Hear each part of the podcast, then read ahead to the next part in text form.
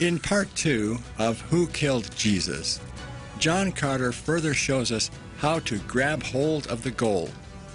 Before any real victory, Olympians will suffer countless injuries and make sacrifices that ultimately will make them stronger. Jesus can help us become stronger too. We just need to reach out and take what He has already won for us. To understand this, we must first ask Who killed Jesus?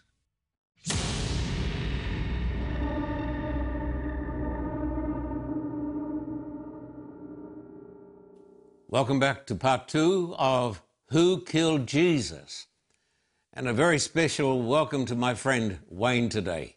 Uh, Wayne's the host of this program, and thank you for joining us, Wayne. And thank you, ladies and gentlemen around the world. Thank you for your questions. Now, we're going to put up our address on the screen so you can keep your questions coming. We appreciate you and we love your questions. Now, Wayne, you've got a question coming up for me. Okay, thank you. Did God suffer with his son? Let me make this very, very plain to every person watching the telecast today. God was not an angry God waiting to be appeased by a blood offering, as taught by some people. The Bible teaches, and it says this in 2 Corinthians chapter 5, and these words are, sort of blow me away. It says that God was in Christ, reconciling the world unto himself so when Christ was hanging on the cross and going through the hell of bearing the sin of the world, God was suffering. You can never go away and say, God doesn't understand my pain.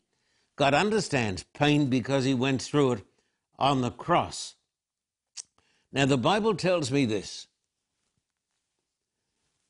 that God, listen carefully, God in Jesus Christ became the substitute for the guilty human race. He came and he stood in our place and he offered satisfaction for the sins of the world. Now, I don't want to get too theological today, but I want to tell you this that sin came into the universe and sin was destroying millions and billions of lives. And God, in the person of Christ, came down to this earth. He became our substitute, and He suffered for our sins in our place on the cross. He became our substitute, and He gave satisfaction for the sins of the world. Think about it.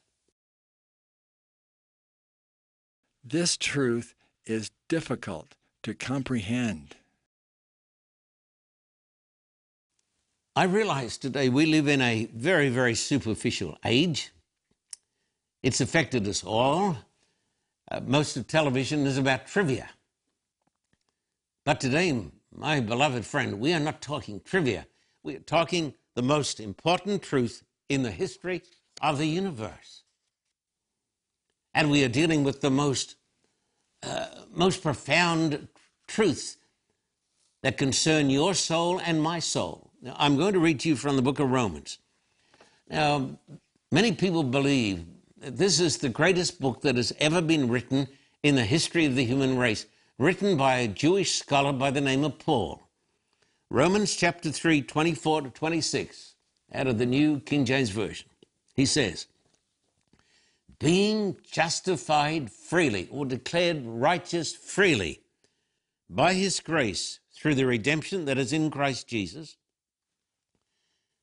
whom God set forth as a propitiation. A propitiation, an atoning sacrifice. So the death of Christ was an atoning sacrifice. He was not a martyr, he was an atoning sacrifice a propitiation by his blood through faith to demonstrate his righteousness. Because in his forbearance God had passed over the sins that were previously committed. Now, listen to this to demonstrate at the present time his righteousness, that he might be just and the justifier of the one who has faith in Jesus. God just can't say, hey, the universe is in a terrible mess. I'm just going to forgive all this. You see, God is a righteous and a holy God. The Bible tells me that God has wrath. You say, no, God doesn't have. No, read it in the Bible. Read it in the book of Revelation. Read it in this book of Romans. God has wrath against sin. And before God could forgive sin, God had to do something. And God had to be a father, and God had to be a judge. Now, listen to me. I'm going to tell you a little story. There was a king thousands of years ago. He had a big family because he had lots of wives and he had lots of sons and daughters. He had a most beautiful daughter. Her name was Tamar. He also had a, had a son, and his name was Amnon. And he raped his half sister, whose name was Tamar. You can read it in the Bible. What did the king do? Well, the king got mad, but he did nothing. You know, he loved his family, he had lots of love, but a king has got to have more than love, he's got to have justice. Are you still listening to me? Am I losing you? A king's got to, got to have love. God's got love, but he's also got to have justice. So the king did nothing. What happened? Well, Tamar had a brother. He was a good looking guy, a big guy. He got really mad. And so he plotted that he was going to get revenge for his sister Tamar. You know what he did? He murdered his brother Amnon. He murdered his brother, his half brother Amnon. What did the king do? Well, the king got mad. But the king should have shown justice, but the king just showed love. He just showed love. He couldn't combine the dual role of a king with love and justice. What was the end result? Go and read it for yourself in the Bible. There was a tremendous rebellion, and 20,000 people were killed. Why? Because the king did not know how to combine the dual role of a father with a judge. Thank God. God was better than King David. On the cross, he showed the greatest love in the history of the universe. But he also showed justice, the justice of God. Was our sin the reason why Christ had to die? The Bible teaches the astounding truth that Jesus Christ became our substitute. He came and he stood in our place. He bore our sin, he bore our guilt, and he suffered the judgment of God against sin. Now, when I turn to the book of Isaiah, a tremendous book is the book of Isaiah, my friend. Isaiah chapter 53, I read words like this He was wounded for our transgressions, He was bruised for our iniquities. The Lord has laid on Him the iniquity of us all. Jesus Christ came and stood in the sinner's place. The Bible says, he was numbered with the transgressors. He was our substitute, making satisfaction for sin and suffering uh, the justice of God against sin. That was something King David never learned to do. But God was wiser than King David. Listen to this as Jesus was hanging on the cross. And Jesus is the Son of God. Jesus is God in human flesh. He's hanging on the cross.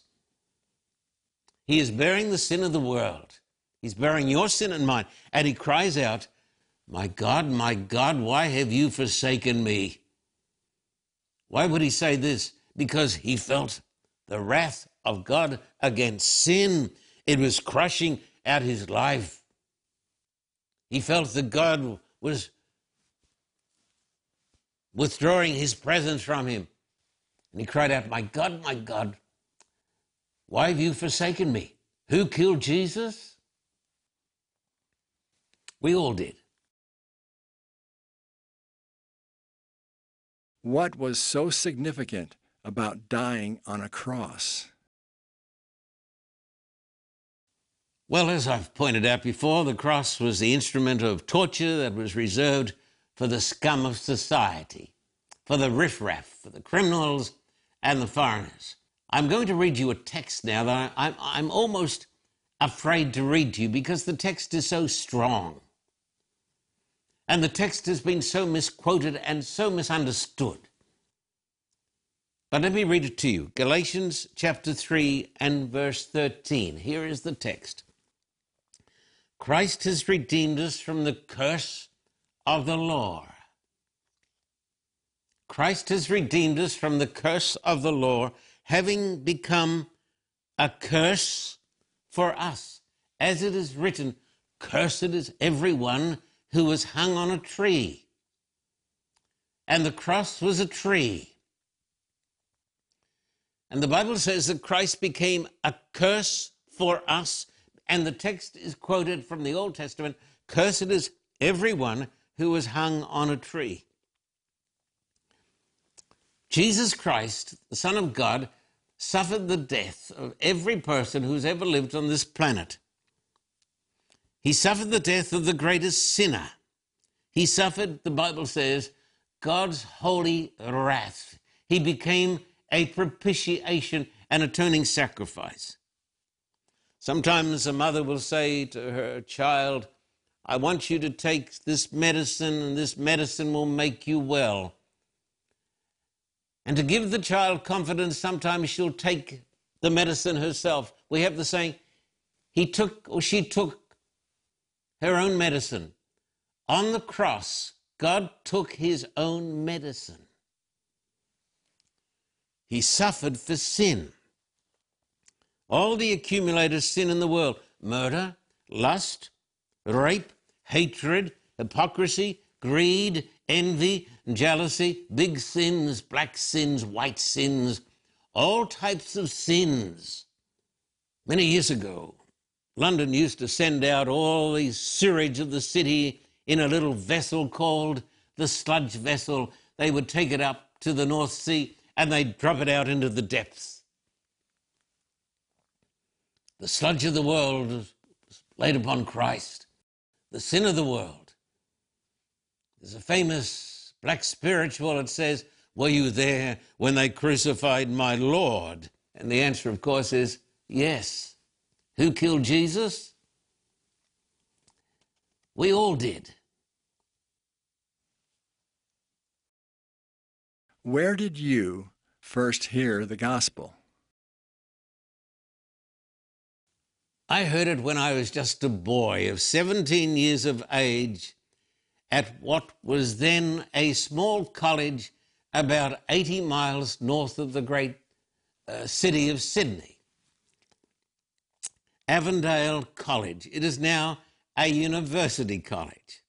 When I went there, it was a small college, but it was blessed with the greatest faculty you could find anywhere. Outstanding professors and teachers.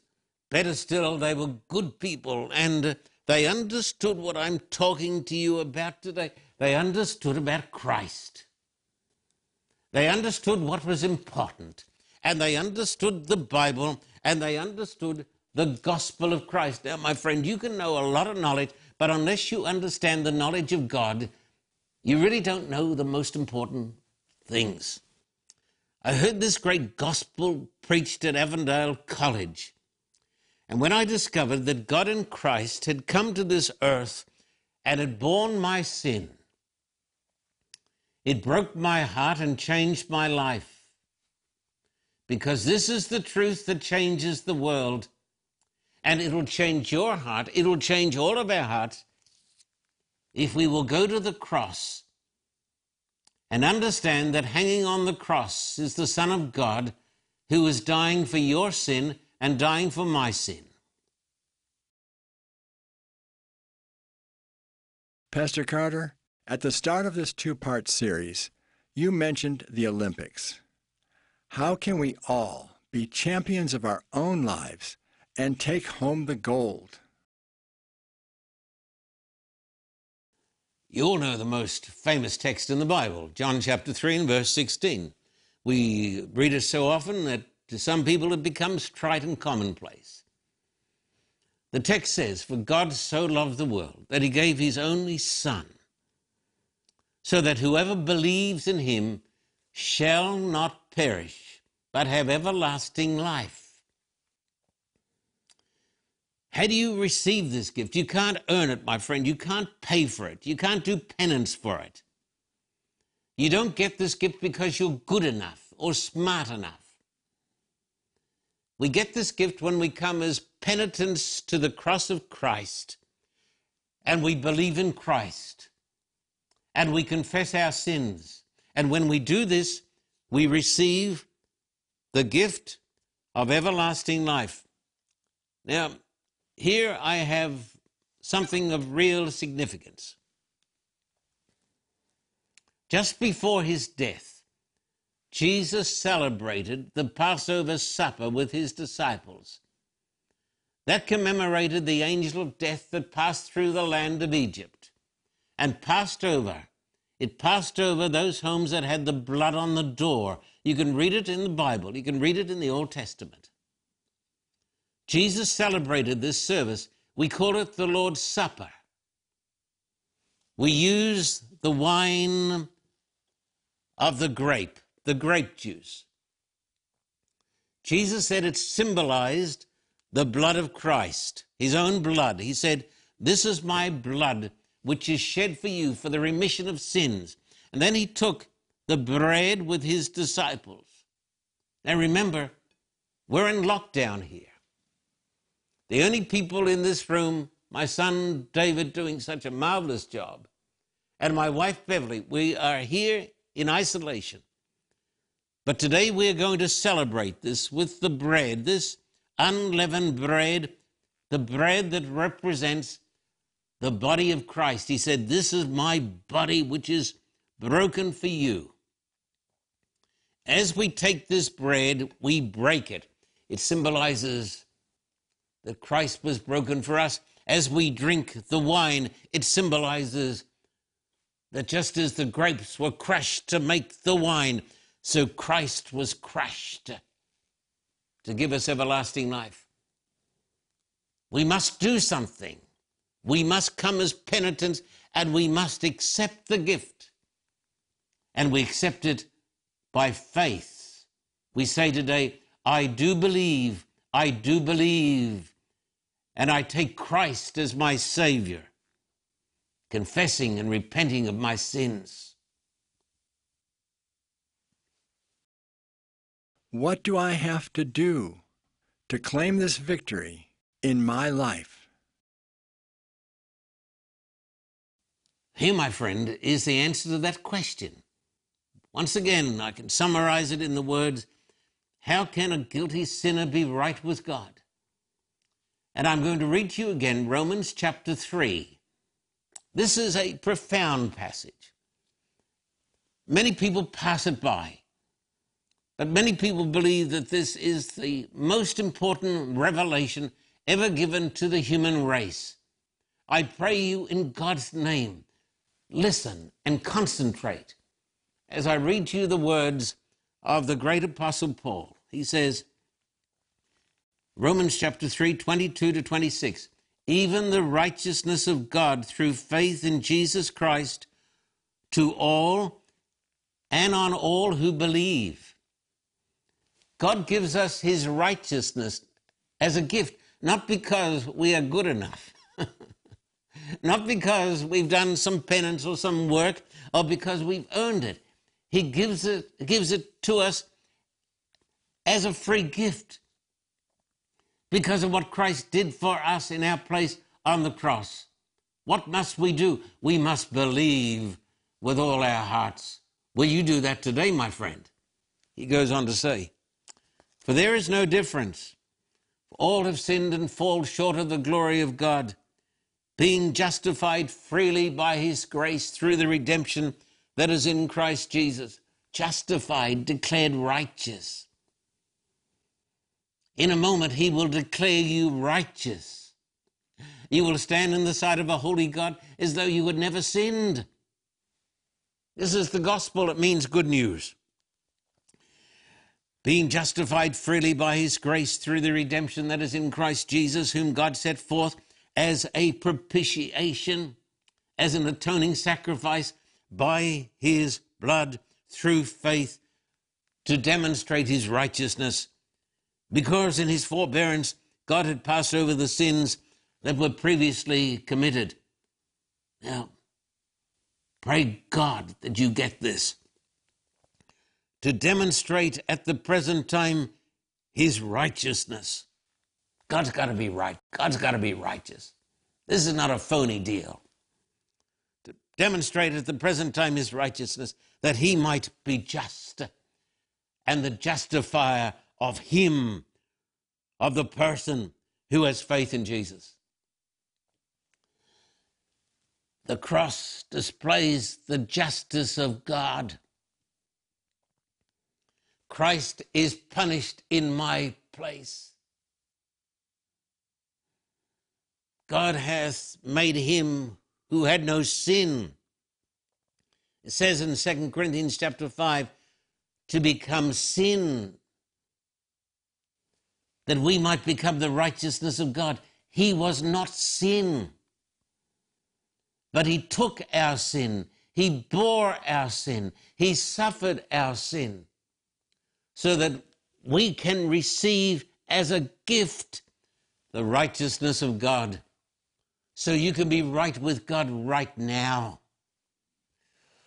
My friend, won't you believe this? You say it's profound theology. Of course it is but it comes from a profound God, a God who is just, the judge, a God who is loving, who is our Father. He loved us so much that he went to the cross in Christ. Hanging on the cross was God bearing the sin of the world. Believe it, and you'll see the glory of God. Step out of the darkness, my friend, and step into God's eternal light. Do it now. When I was just a little boy of six, I went to the Brisbane Town Hall, or Brisbane City Hall in Queensland, Australia. I went there with my mother to hear an American preacher, Pastor Clifford Reeves from the United States. Just a little boy, he preached the gospel of Christ. They had a big choir. And on one occasion, the choir sang the words, Sing them over again to me. Christ receiveth the sinful man. It's never got out of my head. That choir singing, Christ receiveth sinful men. Sinful man, sinful men, long time ago. Jesus said in Luke chapter 16, I think, it was said of Jesus, This man receives sinners and goes to eat with them. My friend, get this down into the molecules of your mind today. This man receives sinners. This man took the place of sinners. This man died on the cross for you. Who killed Jesus? We all killed Jesus. The Jews killed Jesus. The spiritual leaders killed Jesus. The Pharisees killed Jesus. The Romans killed Jesus. The Roman king, this petty king, Herod killed Jesus. Pilate killed Jesus. Judas killed Jesus. But remember the words of the old black spiritual that we love so much. Were you there when they crucified my Lord. And those black slaves in America, toiling beneath the lash, they got it right. We were all there. We all stood around the cross. And to all of us, there is offered today something better than a pardon. There is offered complete, full forgiveness. And with this forgiveness, there comes everlasting life. Therefore, my friend, I invite you today, in the name of Him who sent me to preach, the name of the Lord Jesus Christ, believe, trust, come to Him today. I assure you of one amazing truth. He is waiting for you today. His arms are stretched out to you. He said, He who comes to me will never be cast out. Think about it. He who comes to me, the biggest sinner, will not be cast out. The murderer, the thief, the blasphemer, the Sabbath breaker, the idolater, whoever, whoever truly believes with all his heart, he will not be cast out. Who killed Jesus? We all did. And to all of us, there is offered today, right now, the gift of everlasting life. Therefore, come. Therefore, believe. Now. We can all pray that sometime in our lifetime that God's peace will shine throughout the world. Until that day, we urgently need to help the Ukrainian children. The Carter Report team has been to the Ukraine on many of its evangelistic missions. We all love the people of the Ukraine for their openness to the Word of God. Mrs. Carter and the Carter Report team have visited the orphanages in the Ukraine, sharing the gospel and giving out Bibles and medicine. They've sat and prayed with the children and the staff that care for them. Please send your support, prayers, and love for the children. They need our help now. You can send your gift for any amount to the address on the screen or call the number. Also, you can donate through the Carter Report website. Thank you for your kindness to the Ukrainian children.